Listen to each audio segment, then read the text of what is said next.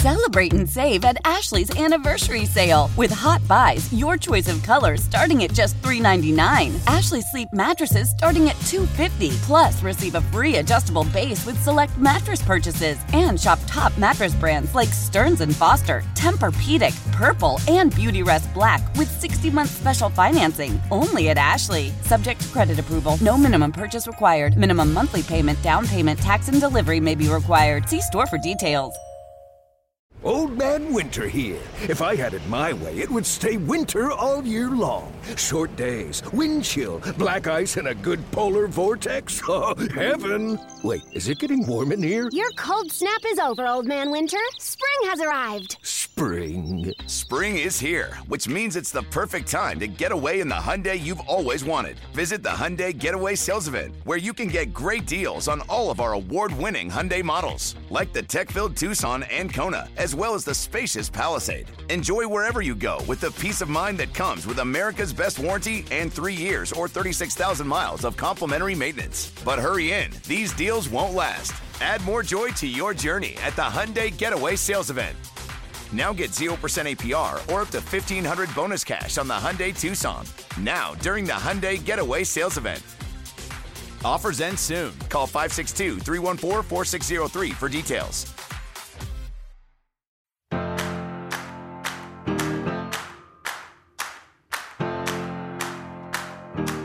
Hello, my main main Kenny Mayne. How are you doing?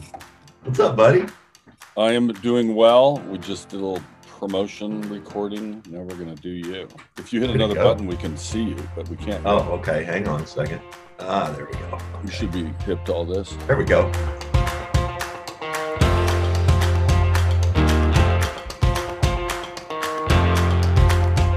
All right, my guest this time is someone I've never met. Rex Chapman. Nice to meet you. Nice to meet you. I don't Kenny think Main, we- my, my main main. I don't know that we ever had. I mean, person. Maybe we once were at like, some event. Yeah, I mean, it might have happened, and we don't even know that it happened. Obviously, I knew who you were, you know, because I did sports and you played basketball, and uh, and then I think we're our real association, which I would argue we became friends just through Twitter DMs, essentially, right? Yeah. Uh, we were very like-minded with regard Mhm. to what's going on in the United States of America. Um, so happy to have you on I'm happy, to, be go here, bud. through the life and times of Rex Chapman. So you're in Brooklyn because you were going to do a show for CNN Plus, like my friend Yes. Jemele Hill, Cari Champion, and then that, that thing just went away, right? Like it started and it stopped almost in the same week. Yeah, uh, I'd been working on it for like oh, three or four months and had a few episodes put out. Really enjoying it, um, and then just I'm so new to all of the kind of this side of the media that I didn't really understand what was going on. They said, "Well, the platform's gone." I was like, "What's that mean?" I said, "No more work." you know, I'm under contract for for a while, but it was a really empty feeling and not you know i was going to be fine but all the the hundreds and hundreds of people who left jobs you know all over the country the producers the camera folks everybody that left you know their own job to go do this that's the that's the real part that sucks for for for uh, a lot of people Yeah, I mean, I, I mean, I think, like you said, you're you're not that new to it, but I mean, you're new to being Right. on the inside of the game where all the all the inner workings and all the politics and Right. and the finance, everything. So, has it quickly opened up something different? Like, okay, that didn't happen, but now I'm already in position. I'm already down the road for these things I think I want to accomplish. So it almost gave you a kickstart into whatever that next thing is. it, yeah it really did and i can't talk about it today uh, but there's a couple of Well, things that's bullshit because we no, brought I on the can't. show I know. specifically. I know. In fact, I reached out to the one who it. Maybe I can come back on when we announce it. In a little while. you Uh, have but- something going, but you can't. yeah, I've got something going that's actually done, and I'm actually already working on it. Just hasn't been announced yet, and it's super fun, super fun. Um, and then a couple other things kind of in the pipeline. So all good, man. I'm I'm just uh, hey, I'm I'm honest to goodness, I'm thrilled every day that I don't wake up chasing pain pills. I did that for so long, and there's not a day that goes by that I just kind of thought my whole life would be that at some point. So hey, uh, it's all it's all uh, downhill from here. Yeah, or or, Or even yeah, Or not even, downhill okay. in the sense you're going down. I know what you're saying. Easier Yeah. to go downhill than walk uphill. Um, you kind of led me where I was about to go. That Okay. you you are one of those guys who celebrates each day, right? Like I mean, we all should, but given the experience you went through, and we'll get into that, like waking up, like, hey, I get to do some fun shit today. Yeah, you know, that's kind of tricky for me. I've I've never I think that you know, I, I've suffered from depression probably since I was a teenager. Um, and I I've had to learn to appreciate just little things. I think that I, you know, kind of ran from myself from a long for a long time.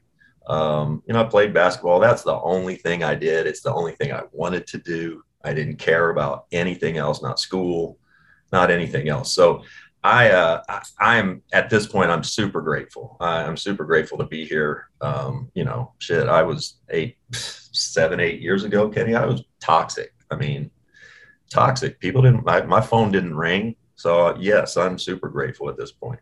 You know, we share something in common. Uh, fortunately for me, I didn't take it as far as you did. I got, I ruined my ankle at Oh, UNLV playing football, and I was eating what was called hydrocodone, I think. So Oh, it wasn't yeah. like the crazy high level. It was the, Yeah. the mid range level of those kind of pain pills. And I, there's no question that I was recreationally using them, even though I did have a fucked up ankle. And I always Right. had that, ex- like, yeah, I need them. Look at my ankle. It's, I'm ready to cut it off. But I literally quit cold turkey when I got this device for my ankle about five years ago. Like I just don't need them. I don't want them.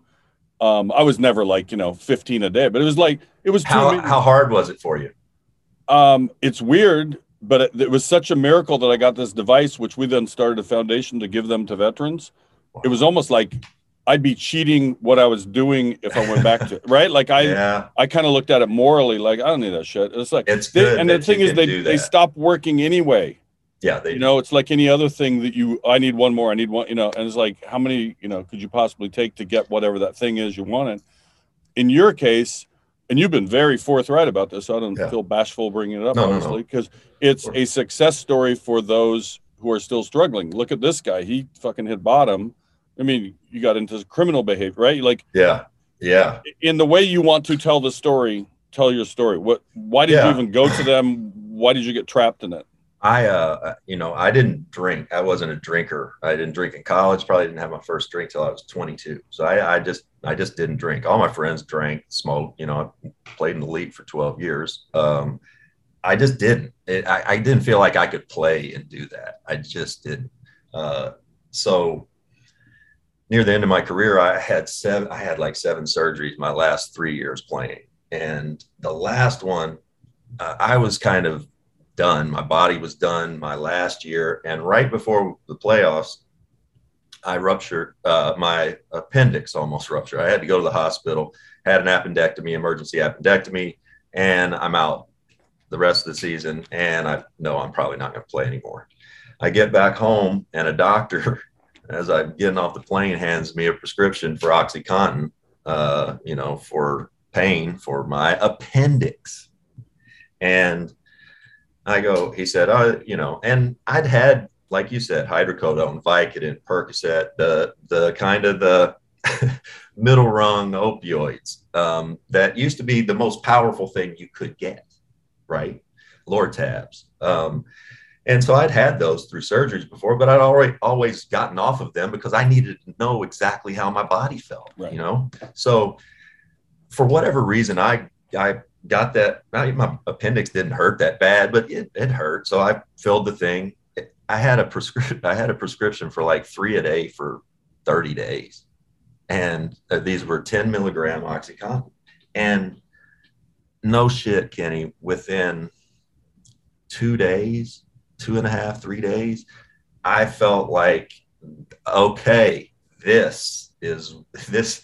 I am not, I'm not socially uh, worried about anything anymore. I'm not, people don't, I don't worry if people have recognized me. I don't, you know, if people come up that and, they just want to talk basketball, which is something that's always just sort of freaked me out. If I don't know them, I'm, you know, at the time I'm 32, 33. All of that went away. People were coming up to me at my son's T-ball game that I, you know, kind of would maybe avoid. They'd come up, and before I knew it, the game was over. We'd sat there and talked the whole game.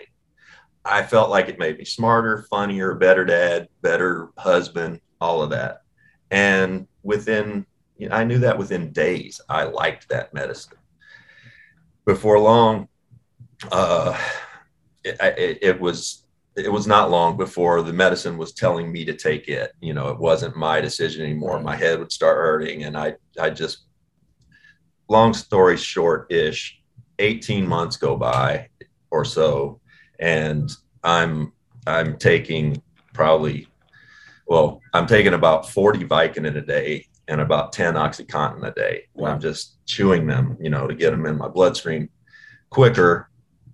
It tastes like shit, but the thing about the the OxyContin is, man, if you chew that up, um, it, it, you know it busts the time release thing that's supposed to make it some genius, and you get it all at once. And uh, it's I don't know. I've been in rehab three times. I don't know what heroin feels like because I I just never. I guess I hadn't gotten that far down yet. I was arrested, and fortunately, I got into rehab, and uh, so. Uh, but I was taking eight eight so much, and Danny Ainge in 2001 came to me and said, "Hey, man, you're messing your life up. Look at you. Look at the decisions you're making. You got to go to rehab." I went to rehab, and at that point, I was taking that much. I got off, got out of rehab, but I still had like a pit in my stomach that I felt like was withdrawal. And for six, eight months, I I had this sort of pit. If I went to the movie theater, I would sit with a pillow on my lap. I would take a pillow from home. I, nothing felt comfortable, and I had to get a. I had to have a surgery on my wrist I had the surgery, had a screw uh, removed from my wrist. And I, of course, I should have told the doctor, you know, hey, I don't need, I should be taking met, pain medication. Uh, I didn't.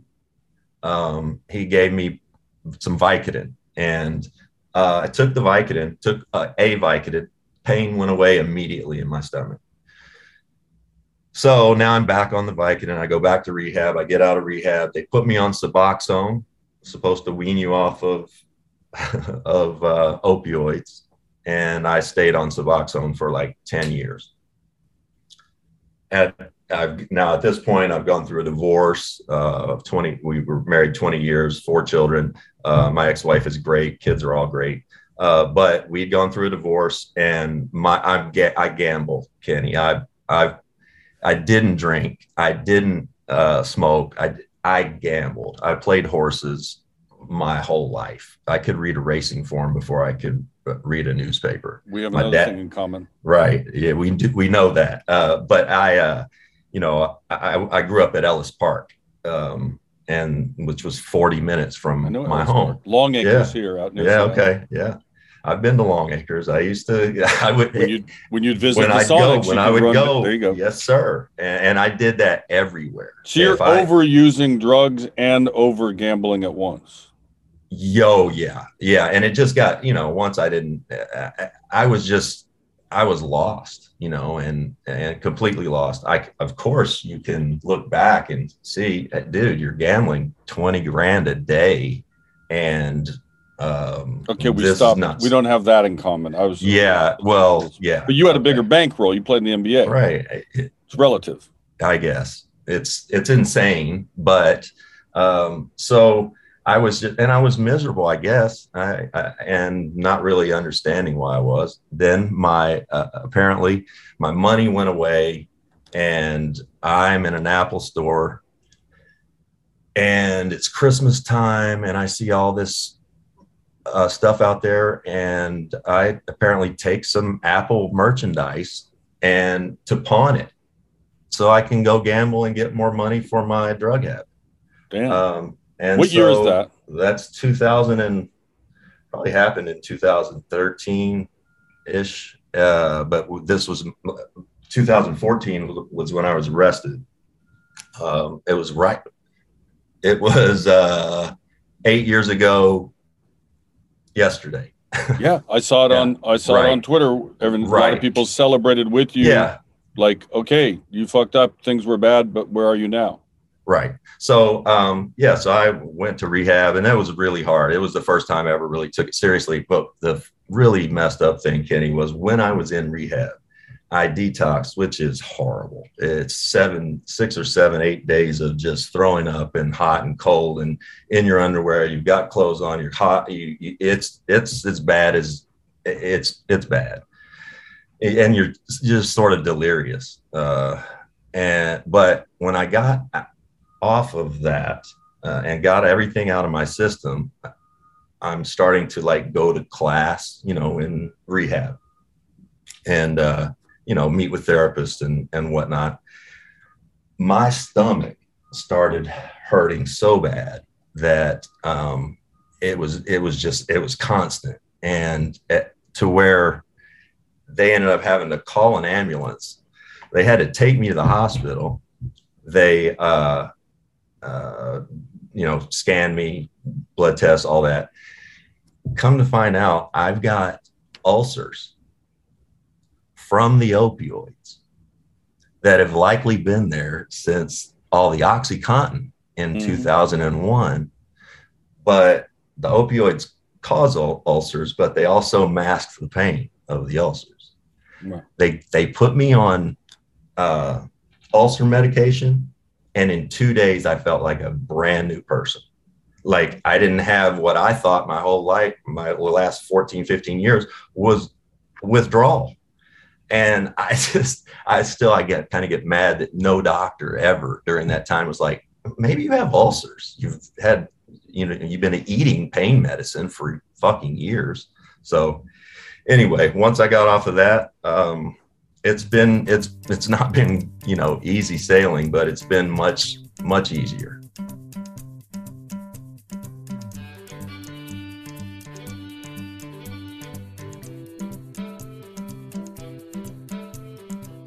When did you, after that experience you just described, was it a month later, two months later, whatever time period, and you're like, I kind of feel okay again. I don't need that shit.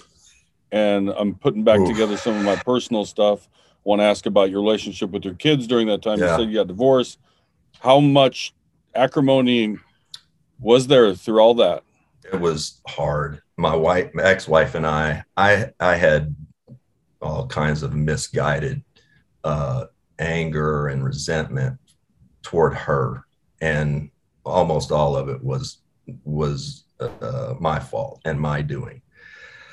But I couldn't see that. Um, we weren't in a very good place. You know, my kids were. We had still had two, three teenagers. Yeesh.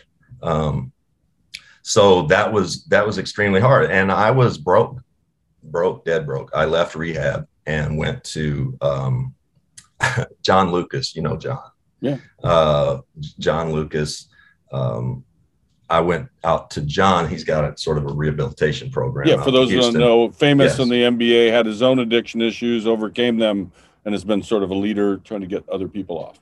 right uh, number one d- player in, drafted and also two-time ncaa tennis champ Oh. how about that That's not bad. not bad I, I'm Um, sorry, I, I kind of like confused you with nine questions at once. that's okay What did you do? Because it sounds like, Mhm. and you're very diplomatic about it, like, hey, it was me, not her, even though you got oh divorced. yeah What did you do to make amends? Like, did you did you go one by one with each of the family members? Say, look, I messed up. I'm back now. Oh, I want to be that guy that I could have been the whole time. Got you. Um, I I think that that's just been a process. My kids were great. They they really were. Um, my ex-wife was great. Even you know, I, I didn't have when I got arrested. I didn't have anybody's phone number. You know, I didn't know anybody's phone number. We used to know people's phone. I didn't know any. Only one I knew was hers, and I hadn't talked to her, like physically talked to her in six months, maybe. Just stupid. And we're we've got our kids going back and forth every day, and we're not. so you were talking. still parenting. You were still showing up at Oh games. yeah, You, were, yes. you just weren't very capable because you were in this I was- I was I I was there all the time. I just wasn't there. Right. Right. You know. So um, mentally uh, and not really understanding what was going on with me and what I, I, I don't know how to explain it other than it's just in, insanity, right? Um, so I, I yeah, I, my kids have been great. I felt like the best thing for me to do was just to continue to do right and try to rebuild. You know, I, I was still trying to put them through college and everything. I every I was I started back, you know, just working kids out. Um, you know, there was no media opportunities for me. There was no basketball opportunities for me. I was working middle school and high school kids out in Houston, uh, in Los Angeles. Did that for a couple years. Um, and just I think the process of showing my kids that hey, you know, I'm I'm continuing to do right. I'm continuing to do the next right thing. That's been, you know, I, I just felt like I could show them better than talk to them. And of course, I've had the conversations with them where I've, you know, I break down and they break sure. down, and it's, you know, it's hard, but it's it's life. And I'm, you know, I'm still not with my ex-wife. It's still a process. I still haven't said the things to her that I probably well that I need to say. You know, some things. Well, I think some people listening who don't know your story, hearing the way you're saying it, maybe you're not saying all the right words, but you're characterizing it in the way that, right, is contrite. Yeah. Like, I hope I don't. Do you do you have any malice toward that first doctor that gave you unnecessarily? It seems over I do. over drugged you. I do, and here's why. I, I, I won't say his name, but I, this has been a, a, whole ordeal. This whole uh, Purdue Pharma and OxyContin thing. Yeah, yeah. That, you bring them doctor, up the Sacklers. Yeah, and, yeah. That doctor, um, he prescribed me that drug for six, eight months. You know, before I could, it before it became a, I, I couldn't get enough, right? And so I had to start going to a dealer. But he prescribed me this this medicine. A couple years ago, people were allowed to file these uh, lawsuits against Purdue Pharma and so I did that. Um, we start going back to get records of pharmacies. Well, Purdue Pharma, Osco bought Walgreens, and Purdue Pharma was involved. And you can't get, you can't even get your prescription history from 20 years ago now. Hmm. All of my stuff is scrubbed. how, how crazy is that? It's, it's almost just, like cell phone records after an insurrection. yeah, God. But that's that part of it's maddening. And so at one point, I, my lawyer called this doctor and he denied all of it. He hmm. denied ever giving me any prescriptions. And that that just how I don't he must know that we we can't access the records right, right. or he there's no way he would lie about it. But is yeah, there somebody out there you mentioned John Lucas, but that was kind of later during your roughest times when right you were kind of written out a lot of people like probably avoided you and maybe see you at an event and kind of walk the other way like you probably got the cold shoulder but was there somebody that kind of like stuck with you like dude you mentioned danny ainge where was there somebody that was kind of like oh, your yeah. go-to rock yeah um I, I think i had so much guilt and shame still do but I, at the time that you know people I could have leaned on, I didn't.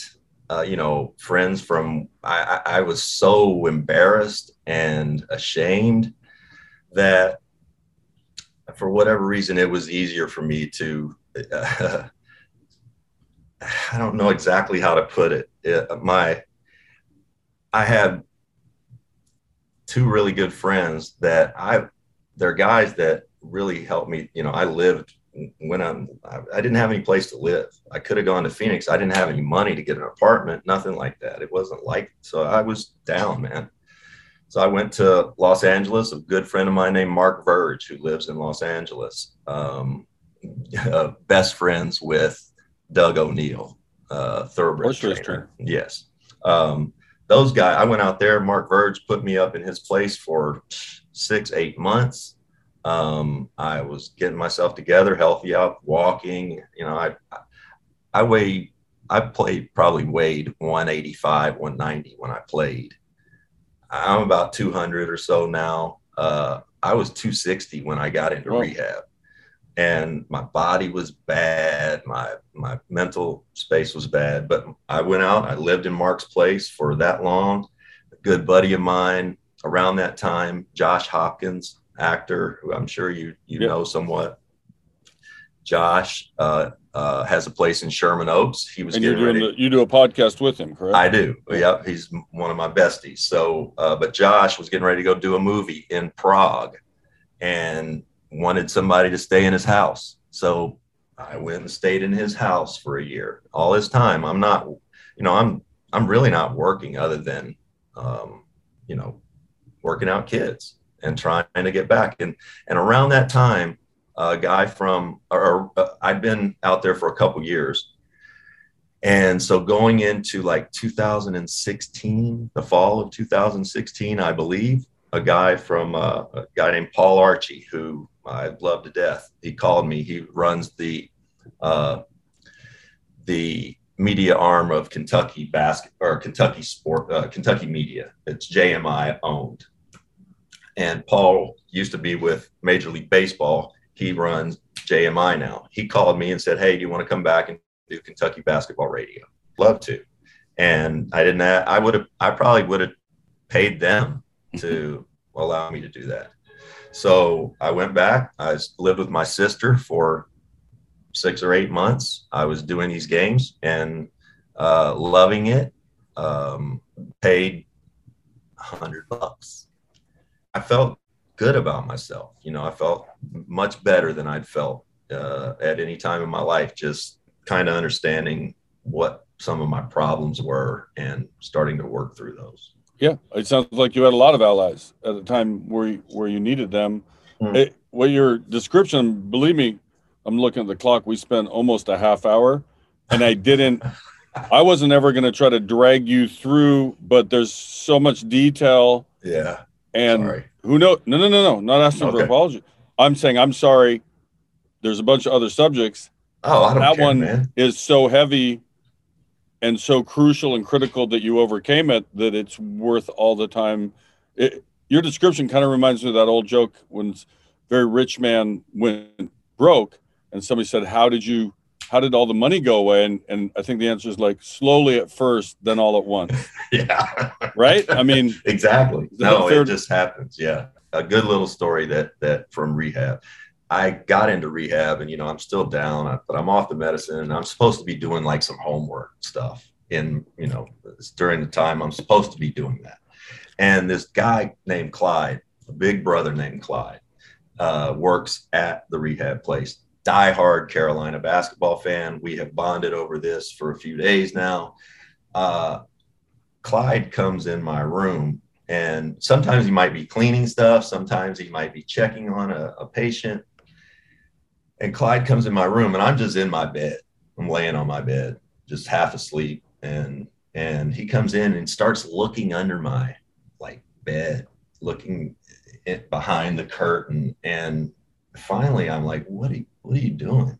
And he said, looking for some humility in here hmm, and I, I sat up in my bed and I started cracking up. Like I, he, he completely blindsided me. And at that moment, I just went, oh, okay, now, now we're talking.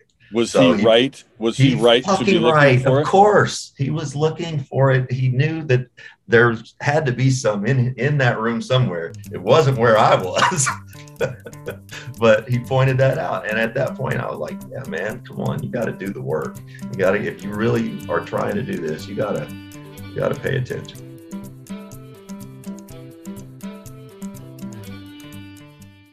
Presented by T Mobile, the official wireless partner of Audacy Sports. With an awesome network and great savings, there's never been a better time to join T Mobile. Visit your neighborhood store to make the switch today. Yo, Trey. Kevin, what's up, man? You know, I've been thinking, what would have happened if the NBA never vetoes the Chris Paul trade to the Lakers and we get CP3 in the same backcourt as Kobe in LA? Well, you get a very happy Jack Nicholson for sure. And the Lakers probably win a bunch more championships. CP3 finally gets a ring or two or three, and the Kardashian empire is forever altered. What did you just say? Hey, everybody, I'm Trey Wingo. And I'm Kevin Frazier, and we're teaming up on a new weekly sports podcast from Wondery, Alternate Routes. As former Sports Center anchors and current sports obsessives, we're consumed by all the what if questions that make being a sports fan so excruciatingly fun. If you're like us, then you also live and die on the fallout from every drop pass. Or play call. Each week on Alternate Routes, we'll take a flashpoint in sports, break down what actually happened, then explore every alternate scenario and the ripple effects it would have caused. Follow Alternate Routes on the Wondery app or wherever you get your podcasts. You can listen early and ad free right now by joining Wondery Plus.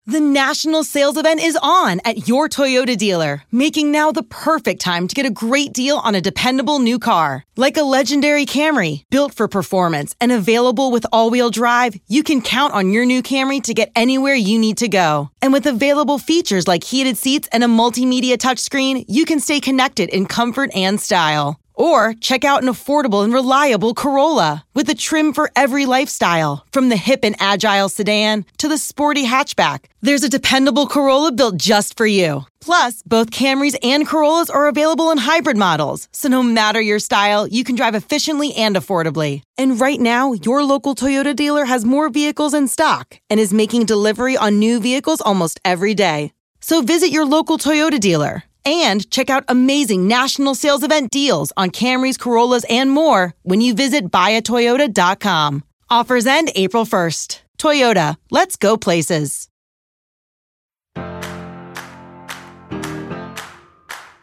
How crazy is it to look at the new NBA money? Is there any? I, I got a feeling some of the guys have to be like, wait a minute, I'm better than that guy, and he just signed a max deal for this much. You know, and I know it's relative, the dollar's worth different and all that, but it really, God love them. You know, the league's making money and they have the money to spend. I don't begrudge anybody making whatever they make in any field. Yeah. but it You know, is crazy. it's it's crazy, but I remember signing a deal, uh, my second deal in like uh, uh, 1990, 91 for uh, it was for $10 million, 2 million a year. And I remember doing that and thinking back to like six years prior, five years prior to that, when Moses Malone signed the same kind of deal. Wow. And I and I went, come on, this is this is absurd. Well, know. remember when Earvin Johnson signed 20 million One, 20 million, 25 for 25 years, right? and we thought that was preposterous. Preposterous, right? now that's like a low hitting middle infielder on a baseball, you know. Yeah. So I guess Uh, no, I don't. Times I don't changed, the money, the money Yeah. changed, the TV changed, and the, Hey. and it's there to have. And NBA of of all the sports franchises, I believe maybe it's because I'm biased, but um, really treat their players well. Uh, the NBA was there were programs that were accessible to me when I was down that I didn't know about. That the NBA called me up said, "Hey, you know, you can you can qualify for some grants uh, here and there." That the NBA so and every time you know there's a new CBA, we we've got all I've got full I didn't have health insurance forever, Kenny. I've got health insurance now. All former players, health insurance. All of our kids, health insurance till they're 26, and then they can get on the same plan and, and pay a little bit less. Wow. So uh, it, it's it, hey, it, nobody should be complaining about the money that, that people are making these days. I don't think. When did you know that you were any good at basketball? Were, were you one of those like phenom kids at eight, nine, or did you develop later? I was a phenom. I it was all I did. I could play. I I uh Because I don't- not to interrupt, but there Yeah. were a lot of kids in grade school where I'm from in fifth or sixth grade. You're like, oh, this guy's playing Major League Baseball and he doesn't even play in high school. You know, yeah. they but didn't some let kids me are some Yeah, kids they- are good early and late. And apparently that's they didn't they didn't let me play with the kids my in my grade for Right. Um I, I mean I mean like not even my grade or a grade ahead. I played like in sixth grade I was playing on the freshman team and you know, in in third grade, I was playing on the sixth grade team. Uh, so I, I was, but it's all I did. I loved it. I would leave school. My dad coached. Uh, he coached Jeff Jones, who was the point guard for Ralph Sampson Mm. uh, at Virginia, and I grew up watching Jeff. Jeff was my idol, and so I would leave school and uh, get a ride down to my dad's uh, to Apollo, where I ended up going to high school, um, to watch his team. I do my homework real fast and watch his teams practice, Yeah. and I think I, you know, I probably learned how to just emulating the guys, uh, learn how to dribble behind my back before I knew it was hard. So by the time, you know, it was easy. Also, it was Kentucky. I probably Yeah. never played against anybody that, that was better than I was until, you know, I went out of state to some tournament. Um, When did you start getting attention from colleges? um, so my freshman year in high school, I was five seven, five eight, and you know hadn't reached puberty, nothing. Uh, I played every game on the freshman team, every game on the JV team, and every varsity game. Um, I had two two of my best friends to this day, Jeff Sanford and Greg Bond. They're freshmen with me. They started as freshmen on the varsity team. They played no JV, no fresh, no no freshman basketball. I came off the bench. I probably averaged about 10 points a game, though. I could, you know, I could slip it in the basket even, you know, as a, you know, scrawny little kid. Three months later, I was six three. Wow. So, and um, my, and my back was all messed up and my knees, but my athleticism, I was always quick enough, but my athleticism was starting to kind of come into play where I could jump up over the top and play over the top of people. And um, so yeah, sophomore year And shoot. You, and you were known shoot. as a shooter. well, I, sure. I could get hot. I could get Well- hot. I wasn't a real shooter. e- How about when you- probably? How about when you got to the college level? Was there any, not fear, but you know, like trepid, like, oh, this is Division One A. This is different. my dad coached division two basketball uh, my whole or from time i was 10 to in our hometown. If at any time he would have said do you want to come play for me? I'd have gone play for it like until i was around 15 or 16 i'd have been like that was a dream. I just wanted to get my i just wanted to get a scholarship. I didn't see an nba game until i played in one. We didn't have it, it wasn't a dream i wanted to get a scholarship so my sophomore year, I averaged probably 20 points a game and was a good player. Junior year, I it felt like uh, playing against children uh, uh, for the most part. Junior and senior year of high school, but my dad had let me know, even through all the recruiting and everything, he had me very, very well wired to understand that college was going to be different. And you know, at Kentucky, I was not promised any playing time. Some other things maybe, but not playing time.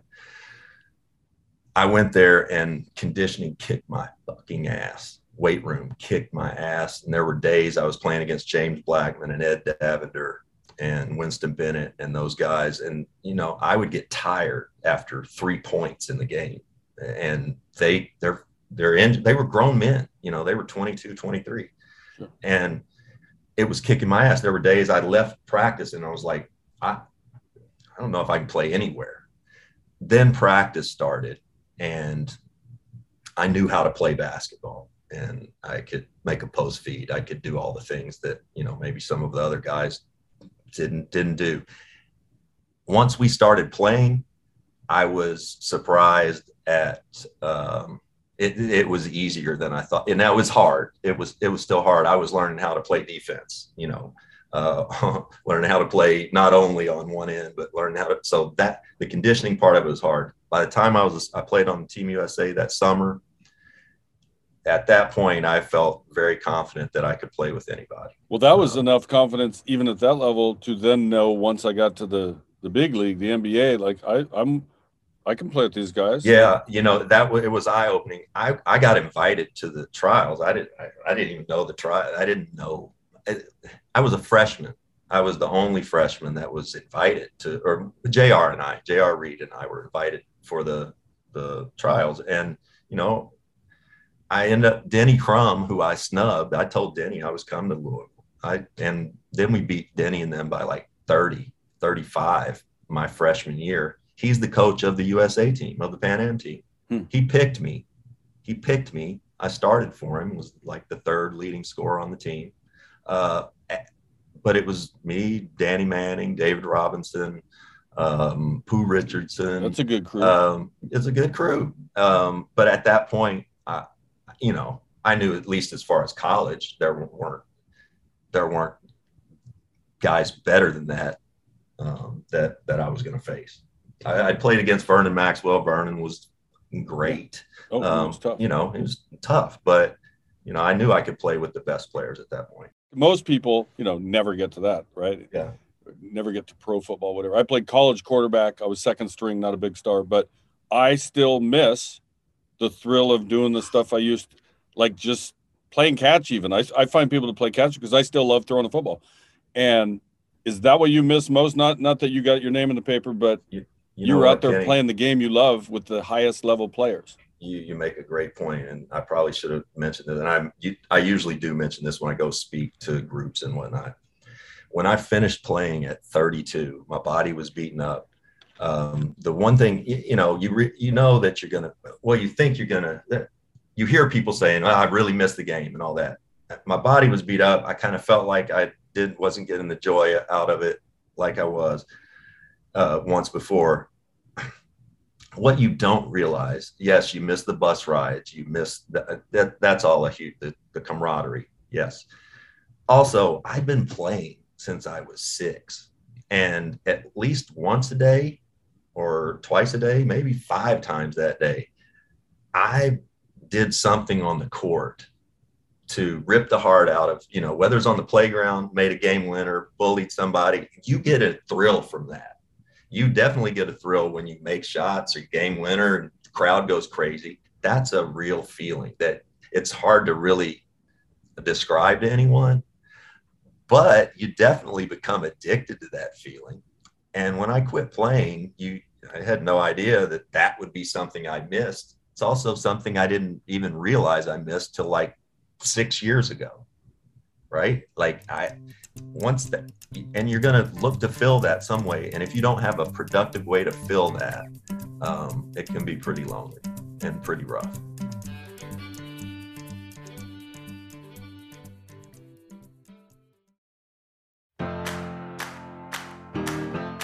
your presence on twitter in particular would suggest both honesty and humility i would argue because I don't know if you started this way. Was it intentional or did it just happen that you were kind of like celebrating?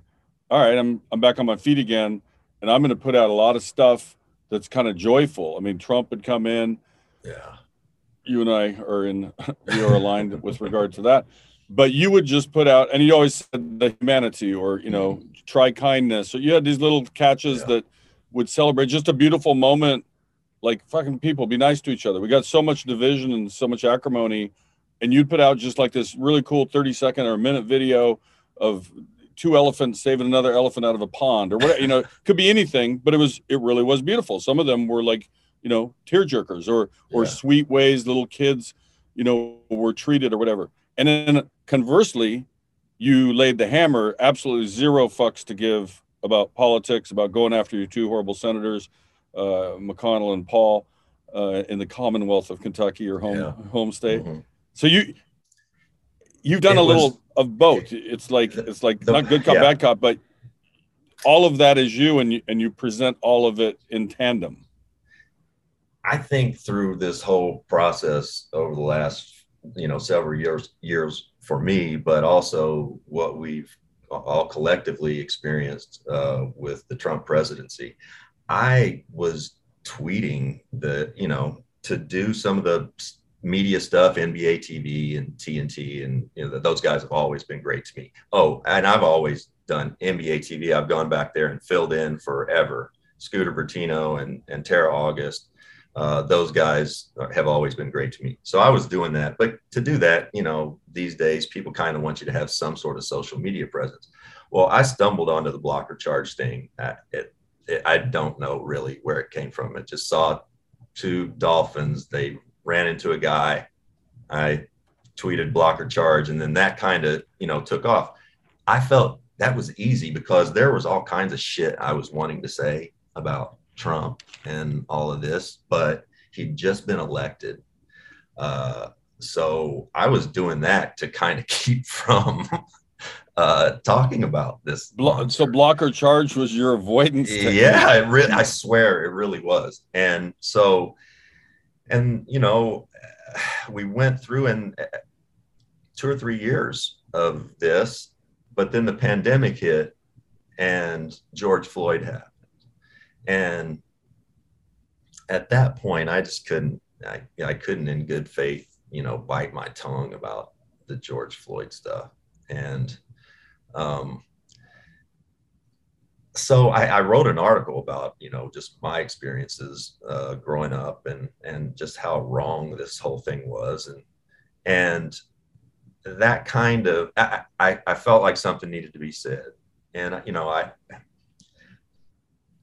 I probably there was probably things I could have said and well, I should have said when I was an athlete, when I had a big platform and everybody was, you know, there were plenty of things that I thought that I didn't say when I should have. You could have and, been Steve Kerr Coach Popovich at that time. Well, you know, there's a guy I look at right now, Joe Burrow.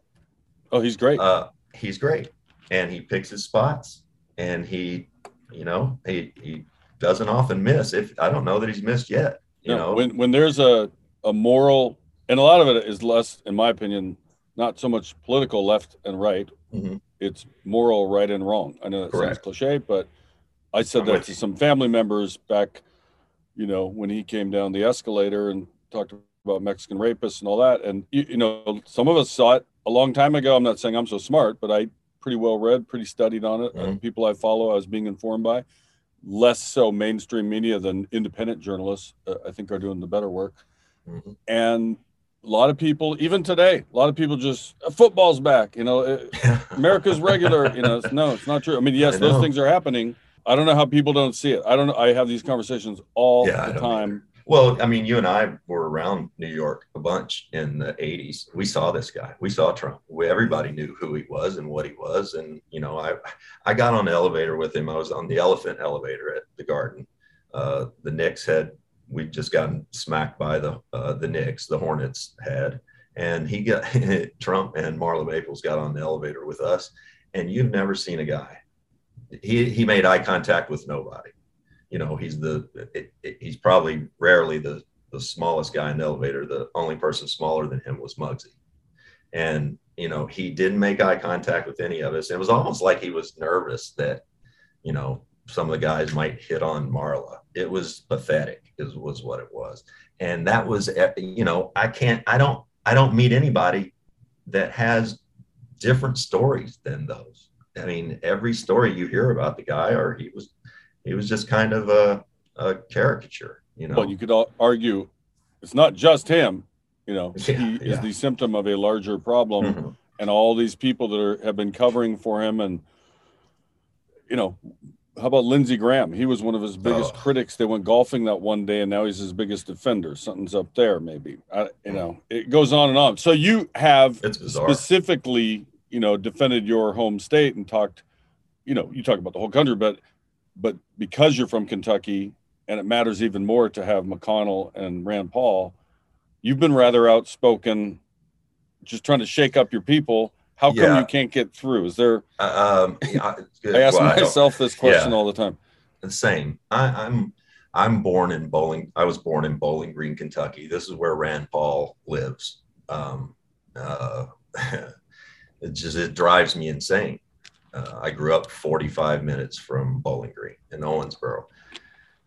Mitch McConnell, I have never, and we could probably go back. I'm sure we could.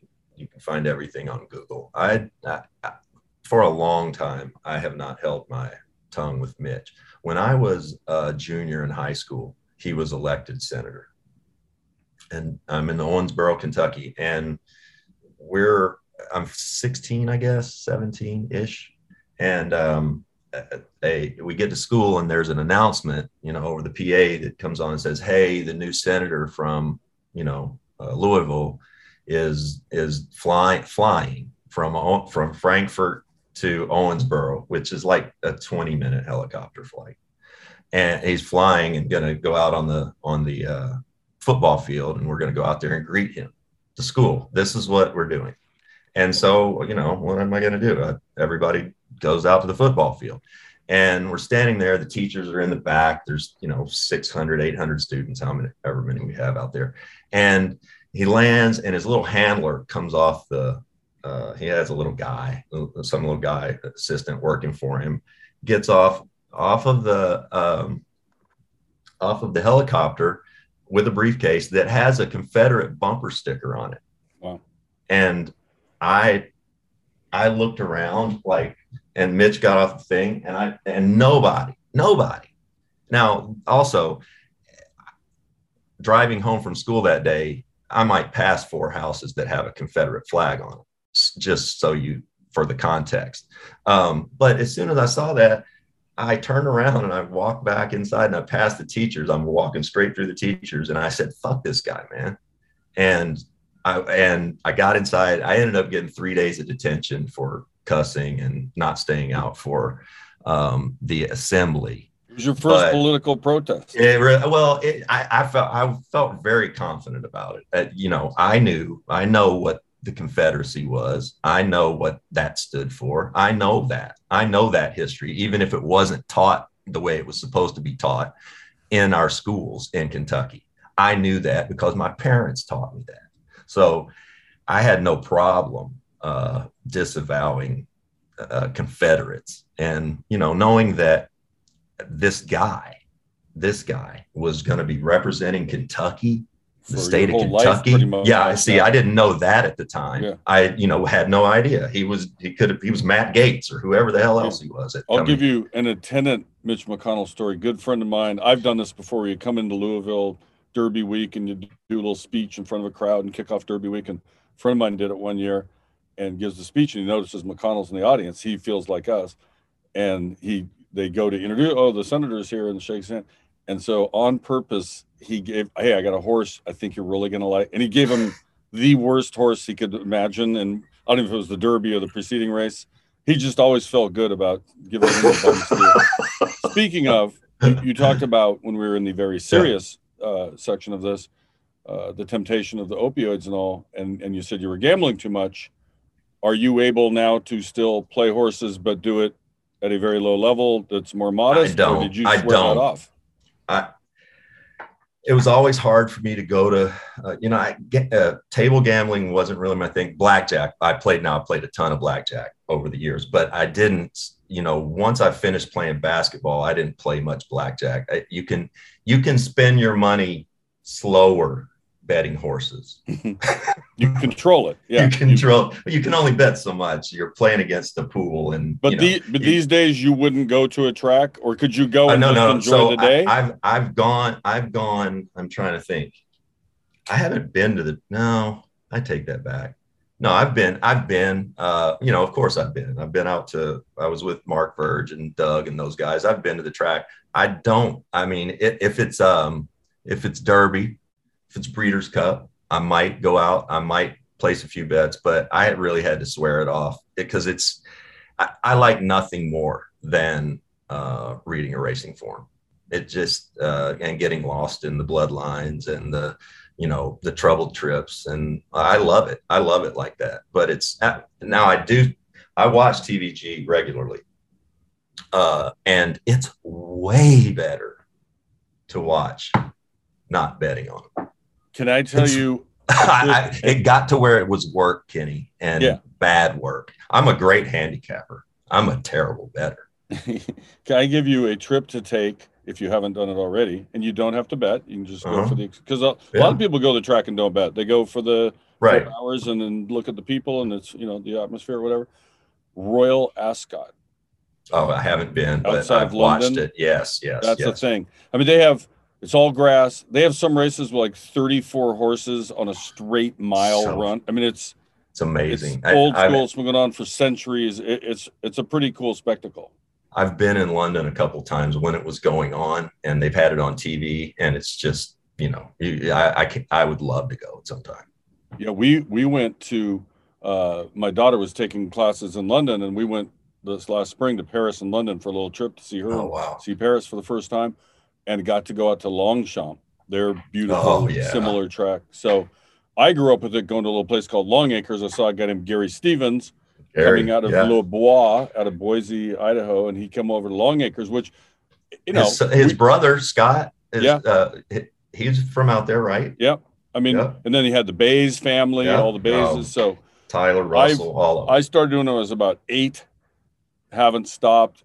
I think I have it under control personally. I mean, it's it's it means you don't. Just I stop might. it. No, it's- stop it. it's recreation. I don't blow money on other things. I wear no jewelry. I don't buy Okay. a fancy car.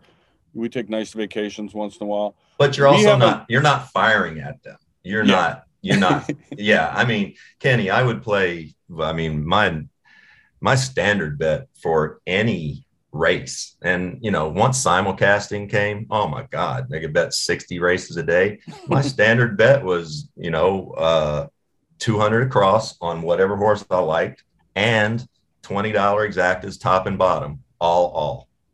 12 all, all 12 That's and then That and then and then I, I'll, probably going to bet a trifecta and definitely a superfecta. And then when the pick sixes came in, Katie bar the door. I, I I could go. I'd go out. I would.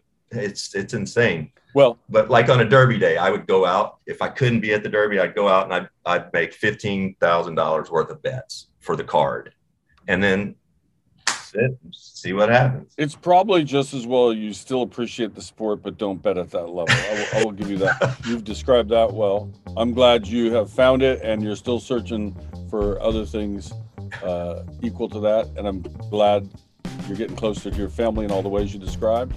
And it was great meeting you. You too, buddy. Thank you, my main main Kenny Mayne, I'll see you on Twitter. Yes, sir. Hey Maine is a production of me, Kenny Mayne, and Audacy. Our senior producer is Paul Aspen. Our executive producer is Jody Avergan. And our executive producer for Audacy is Lena Glazer. If you like our show, please rate us, leave a review, and don't forget to subscribe.